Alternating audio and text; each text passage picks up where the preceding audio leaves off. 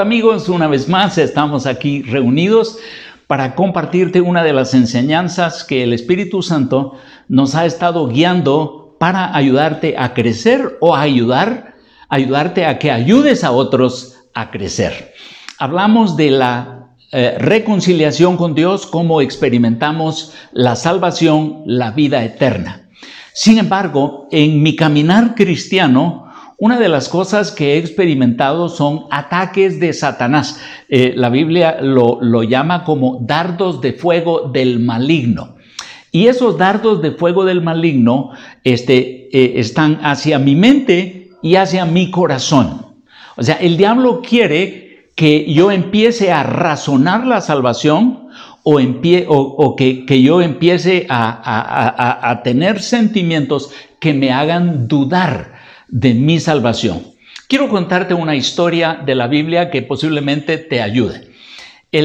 los discípulos, este, el Señor Jesús los adelantó en una barca en el mar de Galilea y después él iba a llegar donde ellos estaban. Él se apartó a orar y en, a medio de la noche él este, camina en el agua y llega a sus discípulos. Cuando ellos lo ven a la distancia se asustan, o sea, esto no es natural, es sobrenatural que un hombre camine sobre las aguas. Recordemos que Jesús es hombre, es Dios hecho hombre.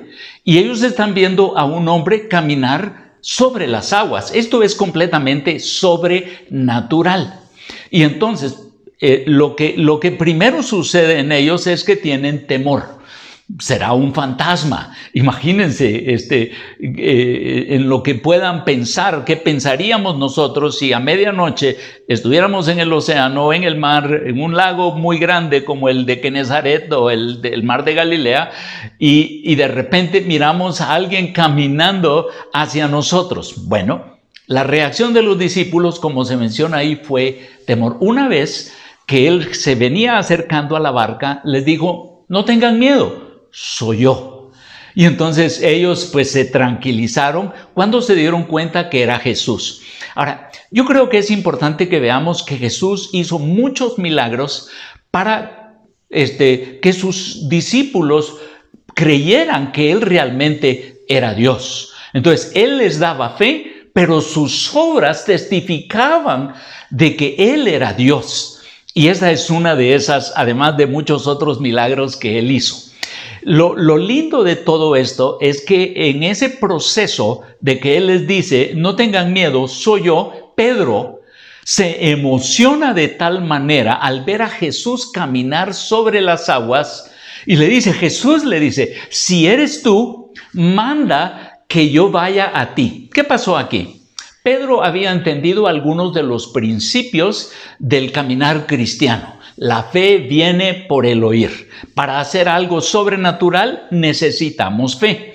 Y entonces Pedro dice, si Jesús, que es Dios, me dice que vaya, entonces yo podré caminar sobre las aguas. Y Jesús le dice, ven. Muy valiente Pedro sale del agua y empieza a caminar hacia donde está Jesús. No habla de distancias, que tanto caminó, que tan cerca estaban, pero debe de haber caminado lo suficiente para llegar a donde estaba Jesús. O sea, eh, no importa la distancia que haya sido, él estaba a una distancia, Pedro pidió caminar hacia donde estaba Jesús, Jesús dio la palabra, Pedro tuvo fe, puso a accionar esa fe creyendo Creer, cuando la palabra dice creer, es cuando nosotros accionamos la fe y actuamos porque creemos. Nosotros escogemos creer y actuar en base a lo que el Señor dice. Y entonces Él empieza a caminar donde está Jesús, pero empieza a suceder algo. Pedro empieza a razonar. Esto no es natural. Yo no puedo caminar sobre el agua. Él era, un, pescador. ¿Cuántas veces no haber pensado caminar sobre el agua? Y, y sabía que no podía. O sea, su cuerpo al querer pararse sobre el agua se hundía.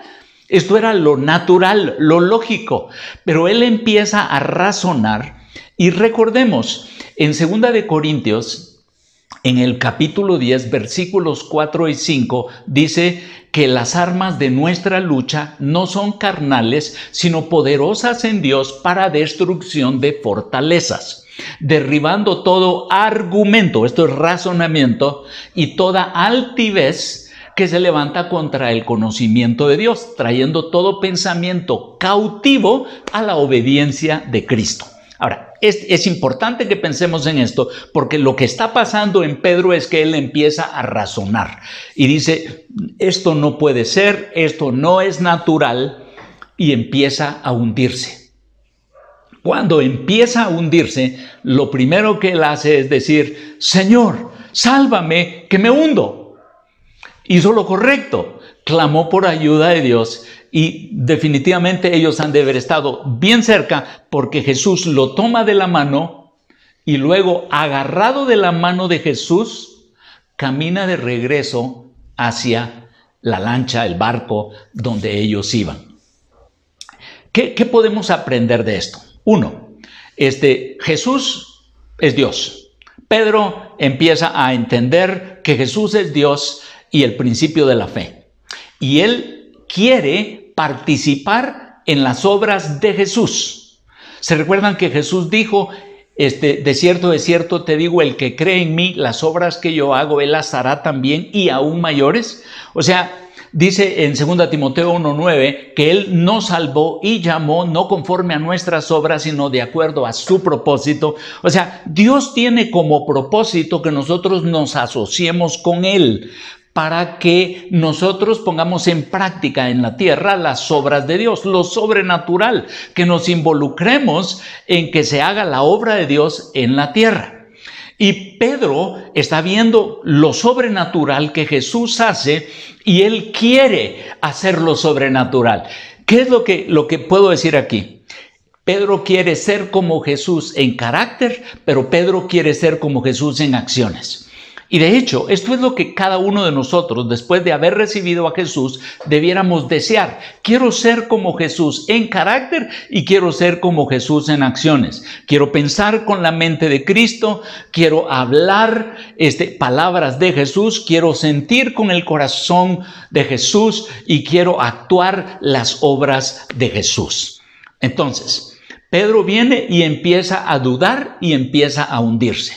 ¿Por qué? Por el razonamiento. Entonces, una de las cosas que yo he aprendido en mi caminar cristiano es que ponerle atención a la opinión de otras personas o empezar a razonar lo sobrenatural de una manera humana, eso como que inactiva la fe. Eh, la forma en la que yo puedo decir es como que, como que tuviera fuga de fe. No sé si han tenido alguna vez algún eh, tubo de llanta, algún salvavidas en una piscina que tiene un pequeño hito y se va desinflando poco a poco. Tiene fuga, fuga de aire. Entonces, cuando yo razono o cuando pongo atención a la opinión de otras personas, yo tengo fuga de fe.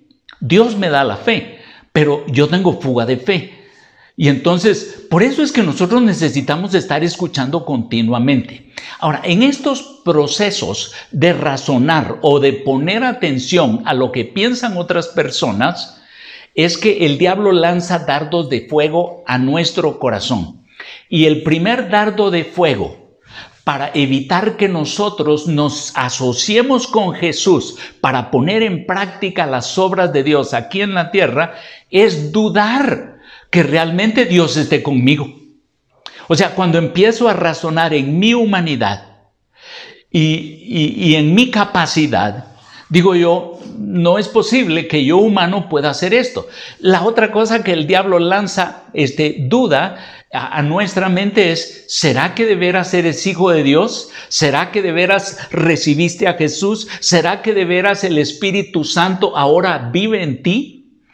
Entonces el diablo quiere que dudemos de todo eso, porque todo cristiano que tiene duda, que, que, que, no tiene la certeza de ser hijo de Dios, nunca va a poder hacer las obras de Dios. O sea, el Espíritu Santo que ahora vive en nosotros quiere llenarnos de tal manera que nosotros empecemos a poner en práctica las obras de Dios. Y entonces el diablo quiere que nosotros dudemos de nuestra salvación, que dudemos de que Dios está con nosotros. Esto le pasó al pueblo de Israel.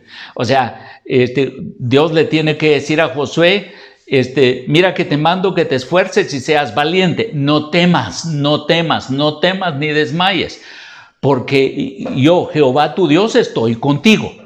En Isaías 41:10 dice, este, no temas porque yo estoy contigo, no desmayes porque yo soy tu Dios, siempre te ayudaré, te sustentaré con la diestra de mi justicia.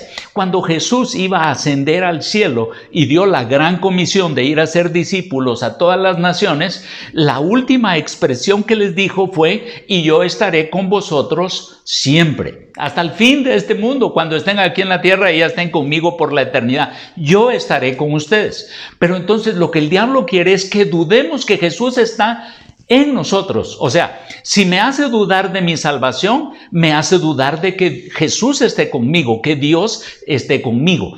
Y esto es algo que nosotros tenemos que saber que son las artimañas, los ataques del diablo, los dardos de fuego, es dudar de que Dios esté conmigo. Todo el, proceso de leer el Antiguo Testamento, vamos a ver un pueblo que Dios les dice, este, vayan, posean la tierra que yo les voy a dar. Interesantemente, Dios les dice, yo les voy a dar la victoria, pero ustedes van a ir a tomarla. Entonces hay una sociedad divino-humana. Y entonces en lo que tenemos que hacer nosotros en la tierra, Dios lo quiere hacer nosotros, pero Él quiere que participemos.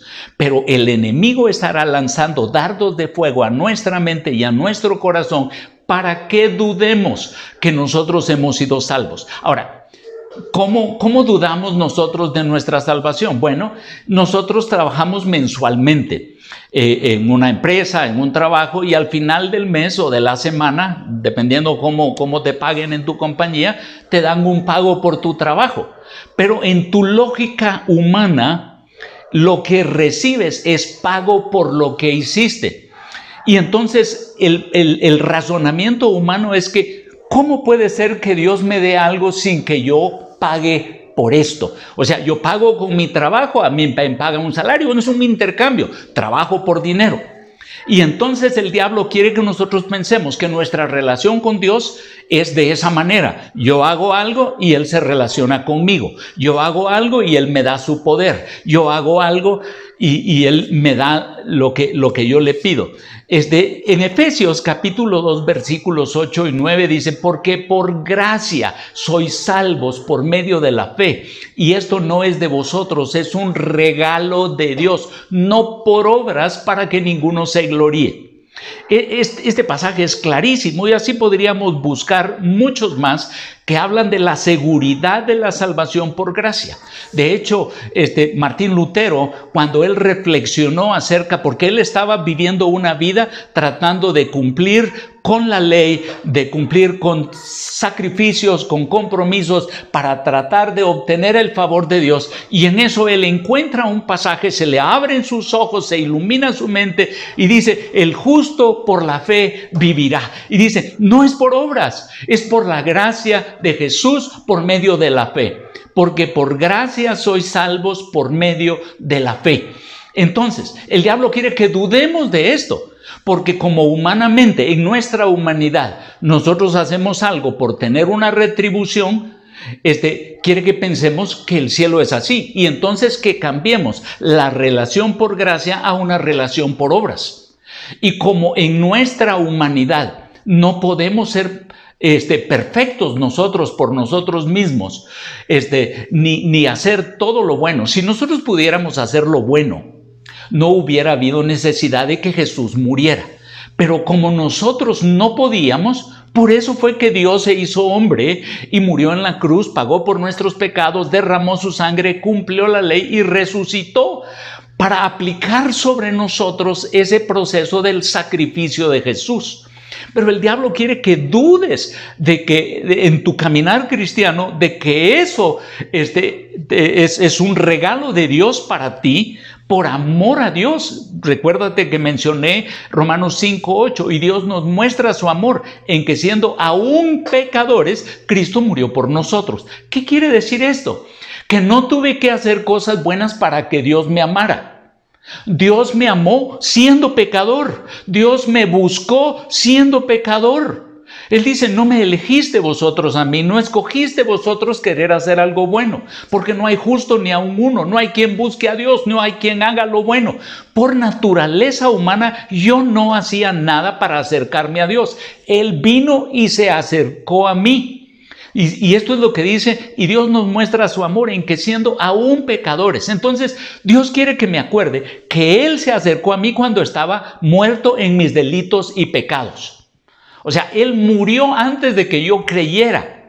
Murió y cumplió las cuatro cosas que te dije para que al creer yo pudiera tener vida. Entonces el diablo quiere este, desvalidar el sacrificio de Jesús, quitarle valor a lo que hizo Jesús, haciéndome creer que ahora todavía tengo que pagar. Jesús dijo en la, este, cuando murió en la cruz, él dijo, Padre, consumado es. Como quien dice, todo lo que estos hombres, los seres humanos te debían, yo ya lo pagué.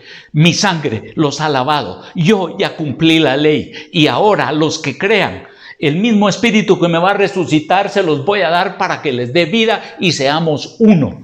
Que ellas sean uno con nosotros y nosotros uno con ellos. Ahora, esto es lo que el diablo quiere que dudes, porque si Dios no está contigo, entonces no podrías hacerlo.